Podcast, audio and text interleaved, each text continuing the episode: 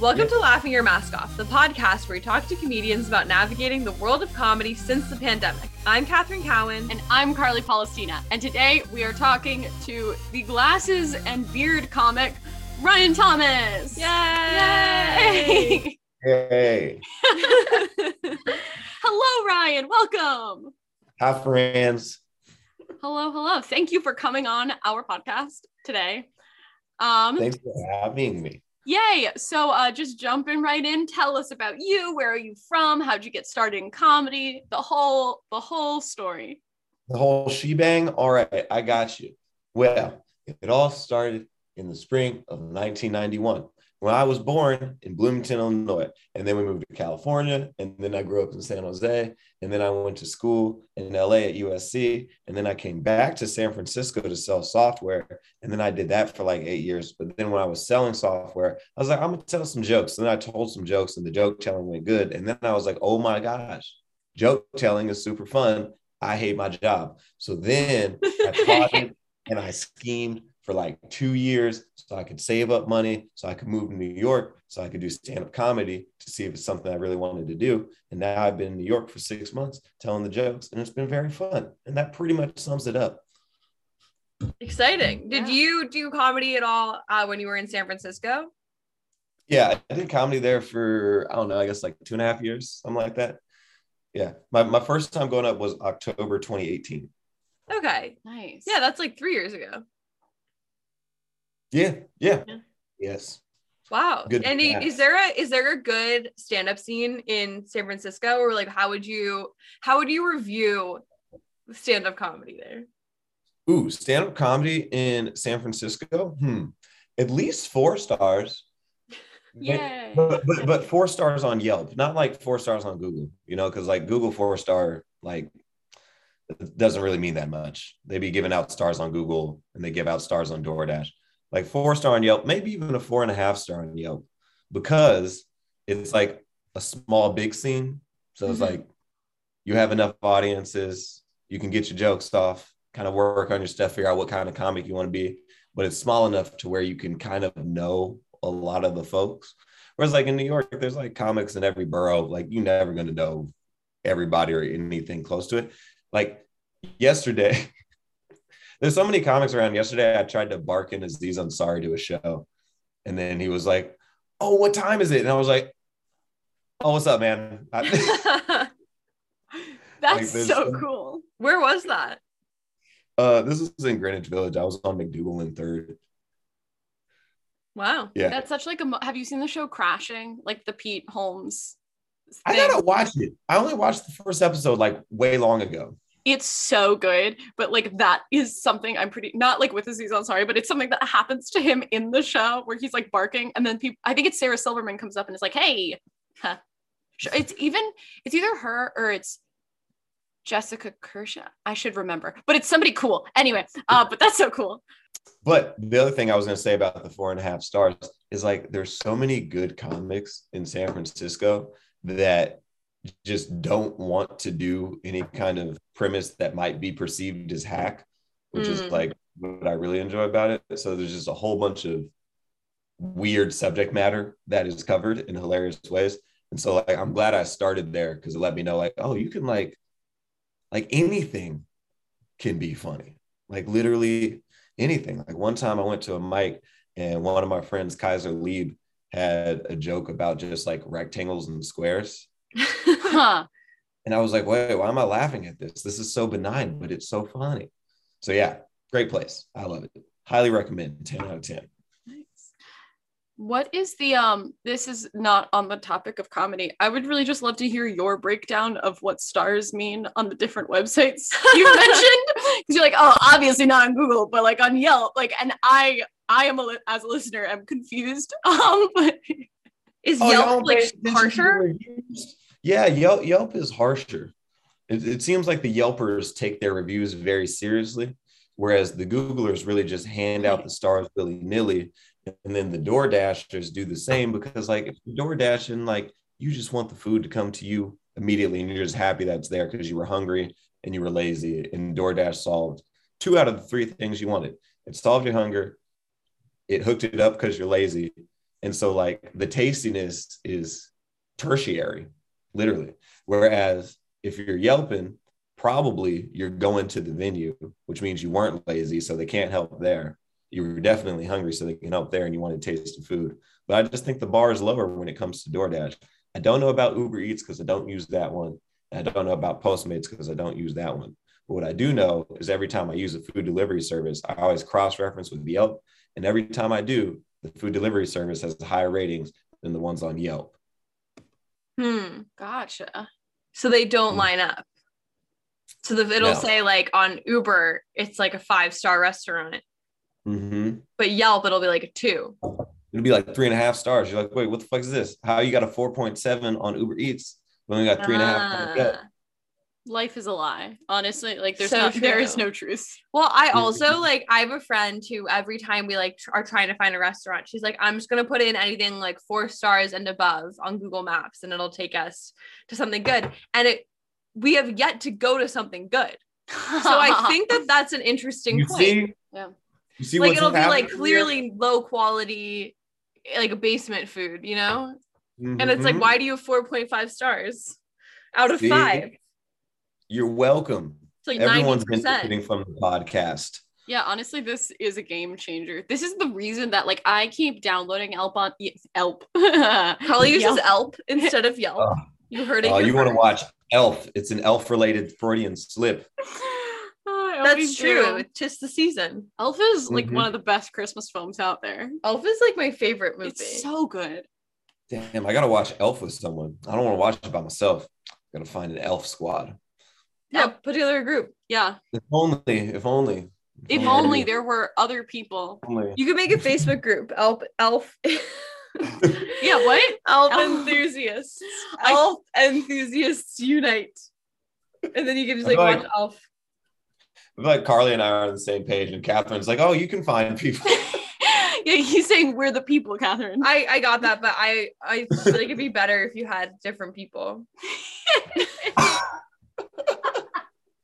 but like, respectfully, no. Like I, Like I I just see what you're I saying, what I'm saying know- is like, no. like I don't really want to watch Elf with other people. You wait. I would what? like to You have a watch lonely Elf by yourself. movie. you wanna watch Yeah. Wanna watch Elf by yourself. I just like I I feel like Home Alone is like a group movie. Elf, That's so funny because it's called Home Alone. yeah. So you Oh, feel What? like you need to counter it by having people, and then you're like, no worries, Kevin. We've got some friends. oh my gosh, is Home Alone a scary movie for you? Um, no, but it's scary for the guy. It's scary for Kevin. Yeah. yeah. It's scary for Kevin. So like we're there to comfort. It's it's not that scary for Kevin. He's like a little frightened, but I mean, he really keeps his shit together in a way that honestly few adults could. Yeah, that's true. I guess he puts on a brave face. I don't know what I would do if there were people walking around my house. I If- definitely wouldn't um think to home alone them. If I were in a time of crisis, I would want Kevin the child at the helm Yeah. of the response squad. Yeah, That's honestly, like this dude could be like a, a five star general. Right. There we just have I so can- much we can learn. But see, this is why you need to watch with people because there's so many analyses that I would not have come up with on my own. Um so that's why it's a group movie and Elf is not. Anyway, so um about the pandemic, you were doing comedy before the pandemic and you moved to New York during the pandemic. What was your life like in comedy leading up to the pandemic? Uh, I used to have like a, a corporate nine to five, like I said. So I was like, I get in the office at like 7 30, 8 o'clock, and then I'd leave at like six. And then as soon as I left, I would hit up like two or three mics or shows. So I was doing like in San Francisco, if you're doing like 10 mics a week, that's like on the higher end, probably. Um, and if you're doing shows, it's probably like 10 to 12 shows is what a lot of people are doing. And so that's what I was doing. And honestly, it's been a long time since I thought about what the hell comedy was like before the pandemic. I don't even remember. I would just bob around, see my friends, hang out, tell some jokes, and then I'd go home and fall asleep at like 11:30 and then wake up at 6 the next day and do it again. Do you feel like just because I I really don't know, but the um because New York it's so easy to get from one place to another place to another place to another place, but Mhm. is it harder to do that in California? Like, what's the what's the Oh. transit like between mics? Well, yeah, San Francisco. uh, Have y'all been to San Francisco before? No, I have, but a long time ago. Okay. San Francisco is like mad small compared to New York. Like like very contained. Like I know most of the city like in my head. I can like kind of map out where stuff is. So it's pretty easy to get from mic to mic, especially like I had a car. So I was just whipping where I needed to go. And you could take like the bus, but the public transit isn't like popping like it is here.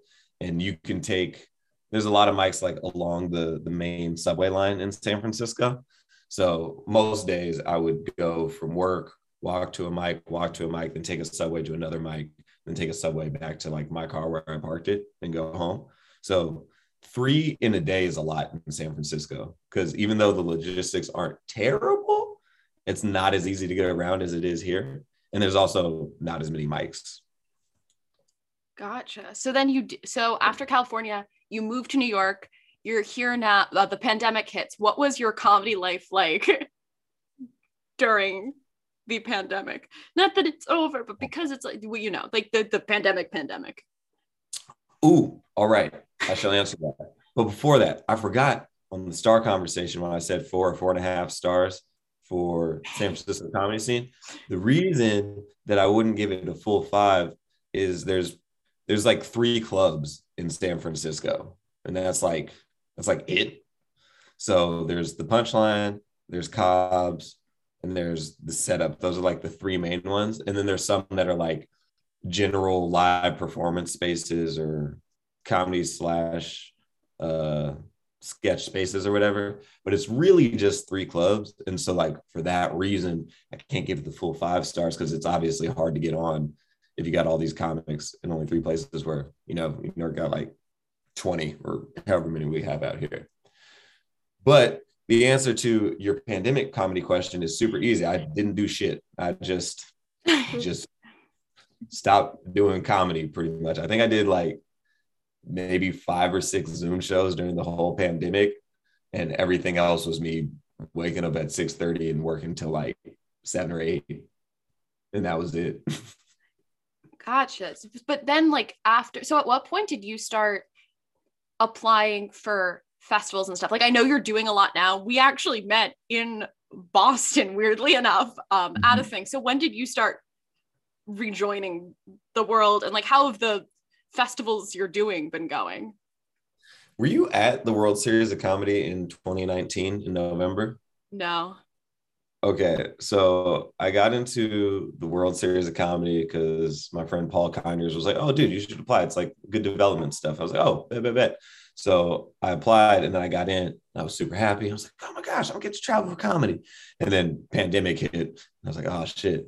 But they still did the finals in Vegas in November, and so I went to go do that, and that was, I think, my first set in like I don't know six months, eight months, something like that. It had been a very long time. And you couldn't see the room beforehand because they had capacity constraints because of COVID. And so you didn't know what the room looked like. You didn't know what the crowd looked like. You didn't know how the person sat before you went. so you just walked in and got on stage and told jokes.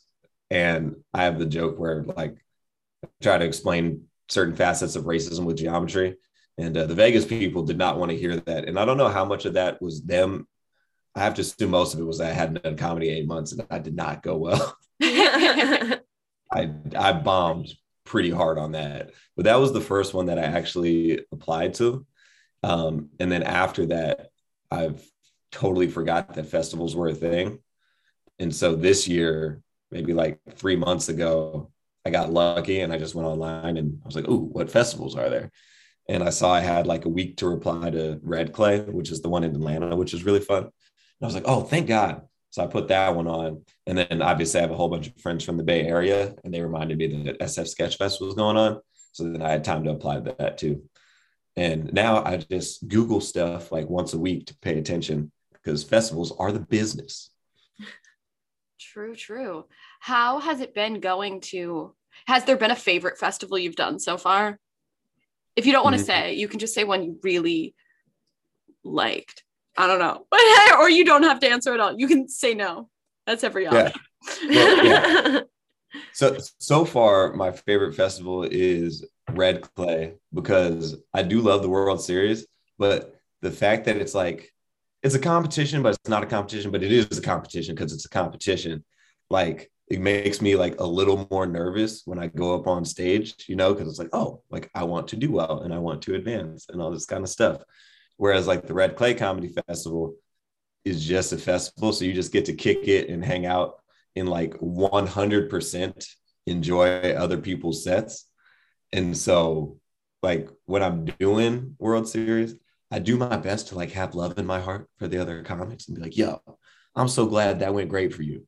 But like, the back of my mind is always like, but also, I wish it didn't go better than mine, but it did.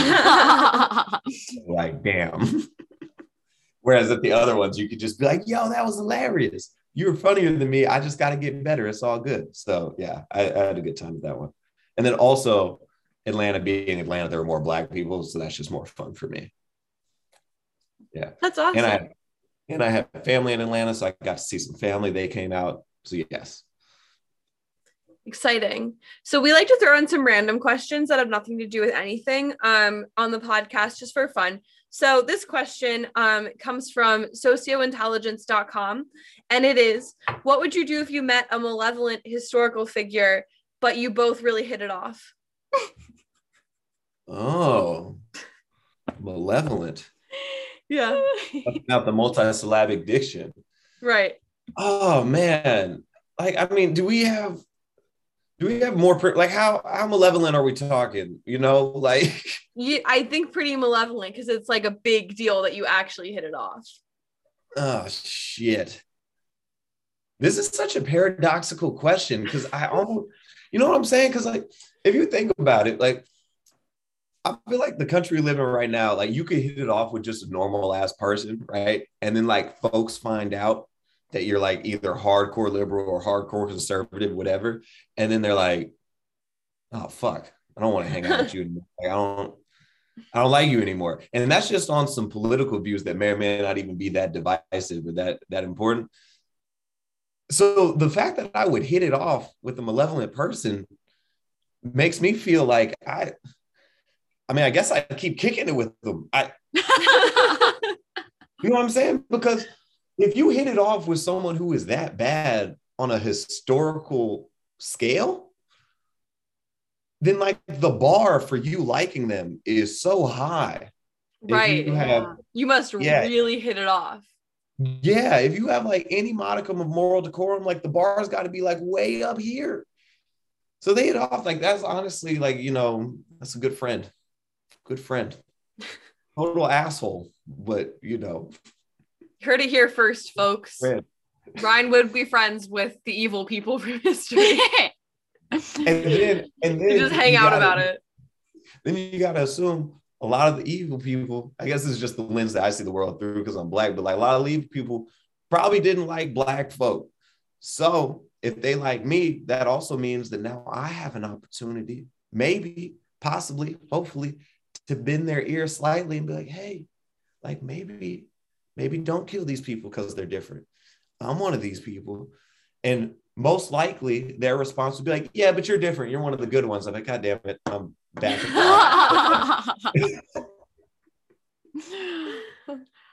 yeah, I guess I'd keep kicking it. I- well, I mean, we can all see this uh coming up very soon. As I something very know. I think I so- think definitely malevolent historical figures come in and out of our lives so like at an alarming rate. right. Like I they need to be stopped. They just have to be stop being they have to stop being so dang pleasant to get along with. I know. That's a- the other thing is like I only got 1,200 followers on Instagram. Like I could use some clout. You know what I'm saying? I'm a clout chick. I'm a left figure. Like I'm sure they would have at least you know a few million. So like give it. That's true. no, Mhm. exactly. To have that much power, like they'd have to have a good chunk of followers. And also if you guys are kicking it all the time, then like you're probably being tagged in the pictures. What's up? Who's this guy? Who's this guy? Like it It's might me. not be the crowd you want following you, but it would probably help you get booked on more shows. It's true. I want the stage. I'll do anything for stage. Speaking of getting booked on more shows, flawless segue. Po- so you're in New York doing comedy. What's that been like? What have you been up to? How is the adjustment from California?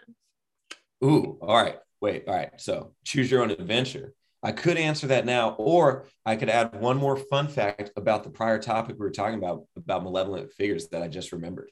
that Okay. one, heck yeah. Yeah. All right. So, uh, as you may or may not know, our, you know, Hitler. Yeah, Right. heard of him. So, yeah. So, apparently, when when he was coming to power, there were like a whole bunch of people in the U.S. who were, of course, also old white men who like went to go meet with Hitler, and they're like, "Yo, we think Hitler might be on some fuck shit. Like, we think he might be a problem for like us and also other people, but also mostly for us." And they're like, "All right, well, let's go talk to Hitler and see."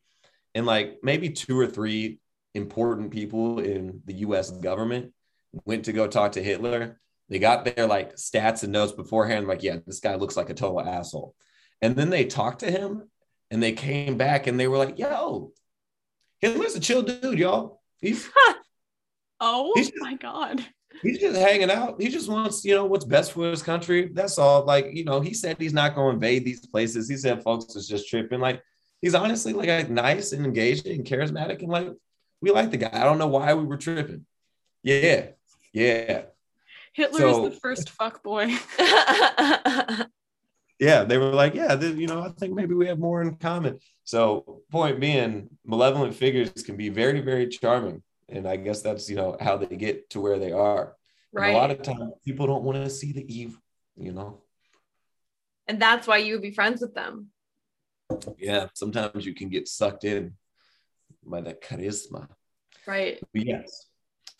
To the other question, New York, how I'm liking it, how the comedy's going, how the adjustment is. New York is dope. I will say that this cold is going to wear on me very soon. I actually like in this baggie. ugh, I have a whole bunch of HeatTech stuff from Uniqlo because people told me that layering is important. what is I heat got- tech? Oh no, apparently it's the business. Apparently it'll keep you real nice with the layers. Like, see, it's got the the ultra, you know, it looks official. But is, Let's- is it like extra warm?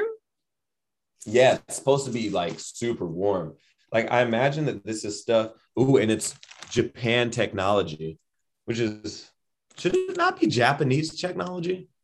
It, yeah. Isn't Yeah. kind of weird that it says Japan technology? Yeah, I think it's Japanese. I think Japan is a is a noun and Japanese is an adjective. Hot takes only on this podcast. Grammatical yeah, grammatically it's incorrect, like objectively. That's how you know it's authentic Japanese.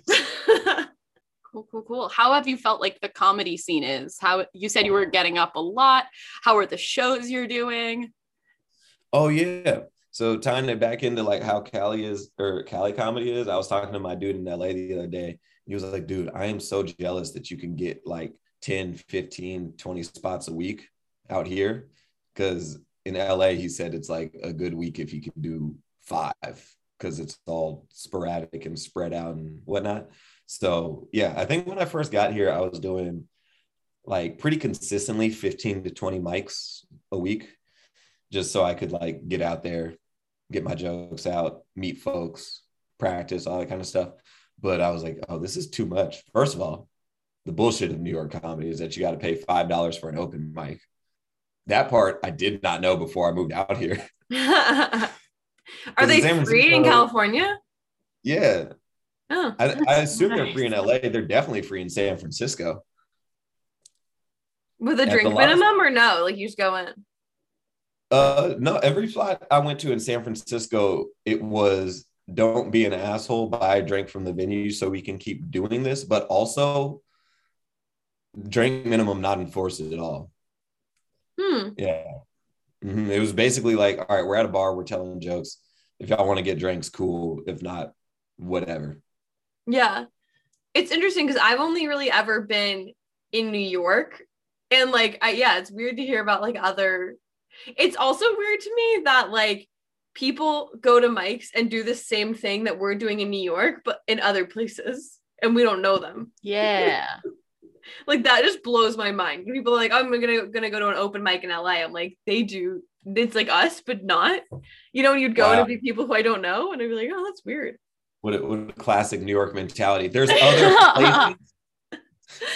Like, what is even happening? like, I mean, there's other places. there are other comedy places, I the can't only ones that can it. do anything. right? It's really, it's a uh, yeah. Um, Yeah. I did not budget for the five dollar mics. I was livid. I was like, wait, so you're telling me if I'm trying to get 20 licks in a week, that's a hundred bucks? I don't want to pay a hundred bucks to do comedy.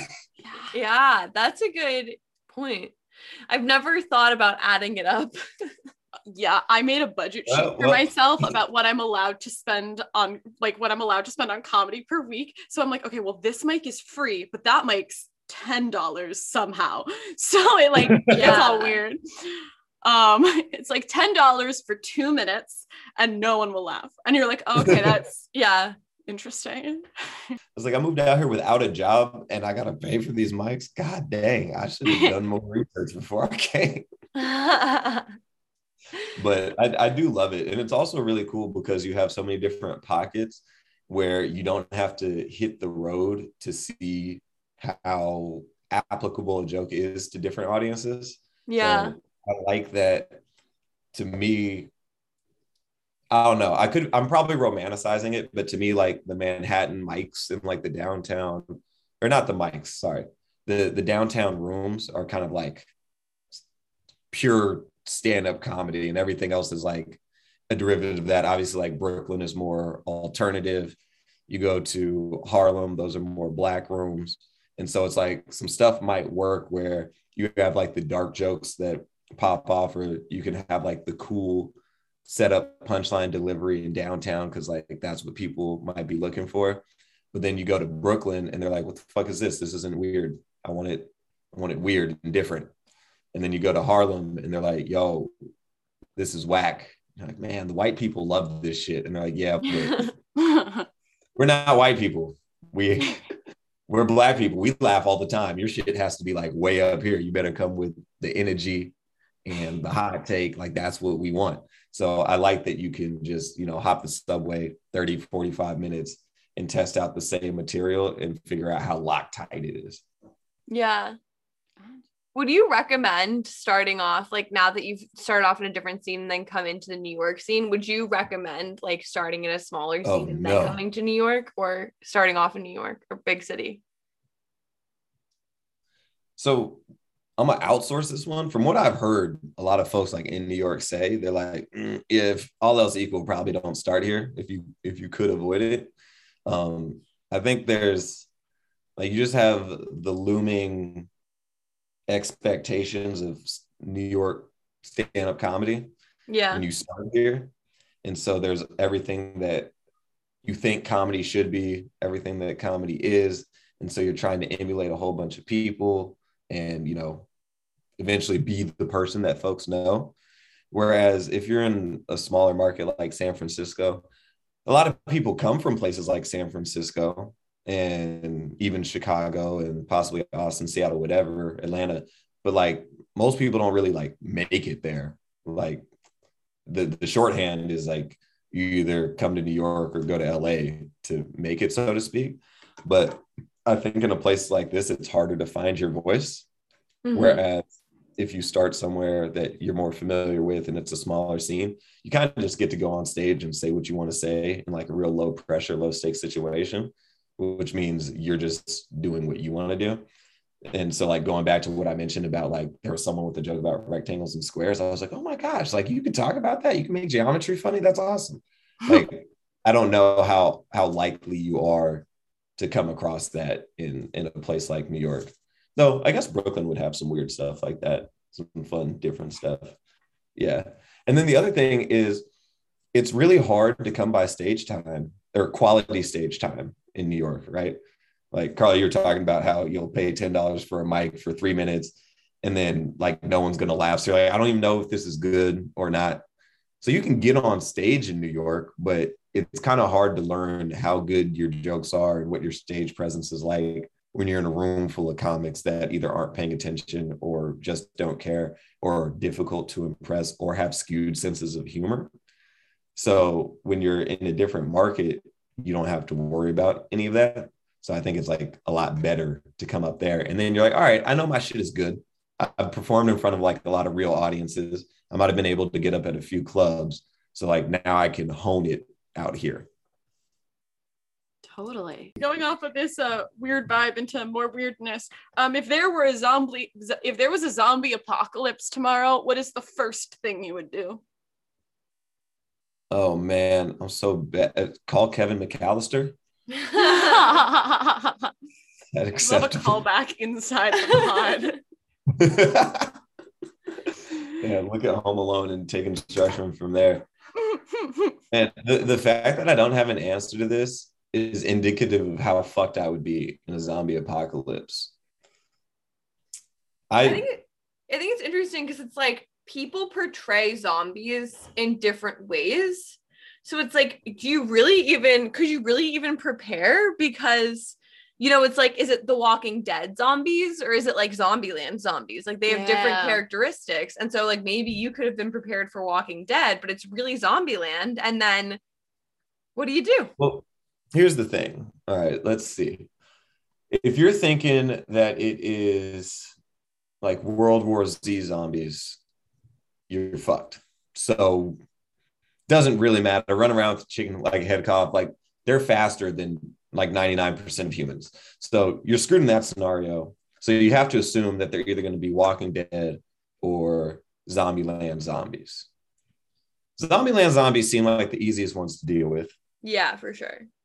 In which case, first of all, I I think the most important thing is to find your squad. Which now that I think about it, would probably be yes. I know some comics some of whom have seen the inside of a cell, and I feel like that's that's a good place to start. You know, I, w- I would, yes, I would hang out with the comics that are angry. I feel like you need rage in a zombie apocalypse, but rage from trustworthy people that you know you can talk down when cooler heads must prevail. But like, you're gonna have to hit the zombie's head off with a baseball bat or a hammer or a mallet. And like right now, the best weapon I have in my house is maybe like a, a big cutting knife, but like knives are not for zombies. Like I guess maybe stab them in the head. So yeah, I'm hitting up my my angry and volatile and prone to physical altercation comic friends and I'm like, can, can I roll with y'all? I'm in good shape. I can be a scout. Honestly, fair. Yeah, that's that's a good strategy. Yeah. Yeah. So we're ready for tomorrow. Wait, I want to know y'all's answers. Um, I know. I was I when she said that, I was like, I don't have an answer for this. Um, I don't know. Does the internet work? Probably not. Probably not for much longer. Yeah. Right. But does it work like for now? Because I feel like I would Google every like life survival technique. Oh, while I yeah. still can. Mm-hmm. Um, and like, you know, like while my printer still works and stuff, and I'll like print it out and then have like a pamphlet of like how to make a fire, you know? Yeah, I think I would find like research, but I would also just find like a place to hide. And I think that oh, that's good one. Like collect rations and a place to hide and then get people who it's like oh would you like to come to the bunker with me and then right. we would all go to the bunker and then from there we would create uh, like you know am i spoiling hunger games for anyone is anyone it's been a while but like you know how district 13 has been like living underground for yeah. a bit um and they kind of have their own little thing and then they're like oh my god like we're kind of running out of stuff like yeah. we could from there we could divvy up roles so really anyone that was mm. trusted could come to um, the bunker we would yeah. just need really we need um, secure borders and time. Like that's really all it is. Oh, so so the zombie apocalypse turns you conservative. We have to secure our borders and increase our military might. But what if Like, someone kinda. help? Fuck them. If I we sup- don't know, they can't come. Honestly, though, like like the thing is i think the difference is it's not so much like oh my god close it down so we can keep going it's like no no we're hiding they won like that's, That's true. yeah like Yeah. it's like it's honestly admitting to it's i i don't like to think of it as i don't think hi- i think it's strategic hiding i don't think it's actually admitting defeat but i do think it's like a quick give up of the world we've all known it's like we're not Right. It's like we're not going to be able to take these guys on. So plan B. Yeah. plan b is like hide We'll, yeah. We'll be cowards. Espe- Especially or because strategic hiders yeah. Cowards. we're Um, cowards. Yeah, I feel like you, you want to we don't best, stand a chance. Um, all right, so we are we are unfortunately coming to the end of this podcast. As we wrap up, is there any uh what's the best advice you've ever gotten? Or on the flip side, um, what advice would you give to aspiring comics? Ooh, that's a good one. This this advice, I don't know how much sense it makes, but it made a lot of sense to me. Is like when I was two months into stand-up comedy, and I don't know if y'all know Nore Davis. Oh yeah. I, oh my god, I interviewed him uh last week for work. Oh, word. Yeah, I met him. He's so nice. Anyway, um, so I was like two months into comedy. I was going to San Francisco Sketch Fest, um, which I'm going to be in this year. Quick plug. Um, and I saw him do maybe like a 30 minute set. And like during his set, I, I got mad at him because like I was like, bro, I got to breathe. You can't just do this to me. Like I came to be entertained, not to almost die of an asthma attack. So he was killing me. And afterwards, I went up to him and I just started chatting. He was super nice, even though I was very new. And then he was like, Yeah, man, every time I go up, I just tell myself, time to bomb. And then he goes up. And like sometimes if I'm feeling nervous, I'll just be like, Well, guess it's time to bomb. And it just very much relaxes me because the stakes are pretty low. Like if you do it for long enough, like yes, it does suck to bomb anytime that you do. But if you've only done comedy 10 times, then 10% of it, and you bomb once, 10% of the time you bomb. That's kind of a lot.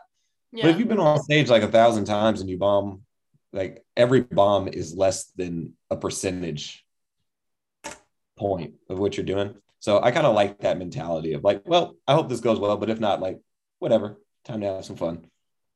Yeah. So that that's probably some of my favorite advice that I've heard. I feel like there's more like sanguine advice, but it's not coming to mind right now. I think that's very sanguine. I think that's great advice. Sanguine as a penguin. Um, but as we wrap up, is there anything uh, you want to plug? Shows, social media, anything? Hmm. Oh, well, my social media it, on Instagram is just Ryan Thomas Comedy. And as I mentioned earlier, I would be friends with an evil historical figure to get my clout up. But this is way better because y'all are nice and I like you. I don't think there's heads in the freezer. So yeah, follow me on Instagram. Sometimes I post like uh weekend update daily show type clips from time to time. And Excited. also all my information about like shows that I do are posted on my story. Great. Well, yay, thank you so much for coming on. Yay! Thank you.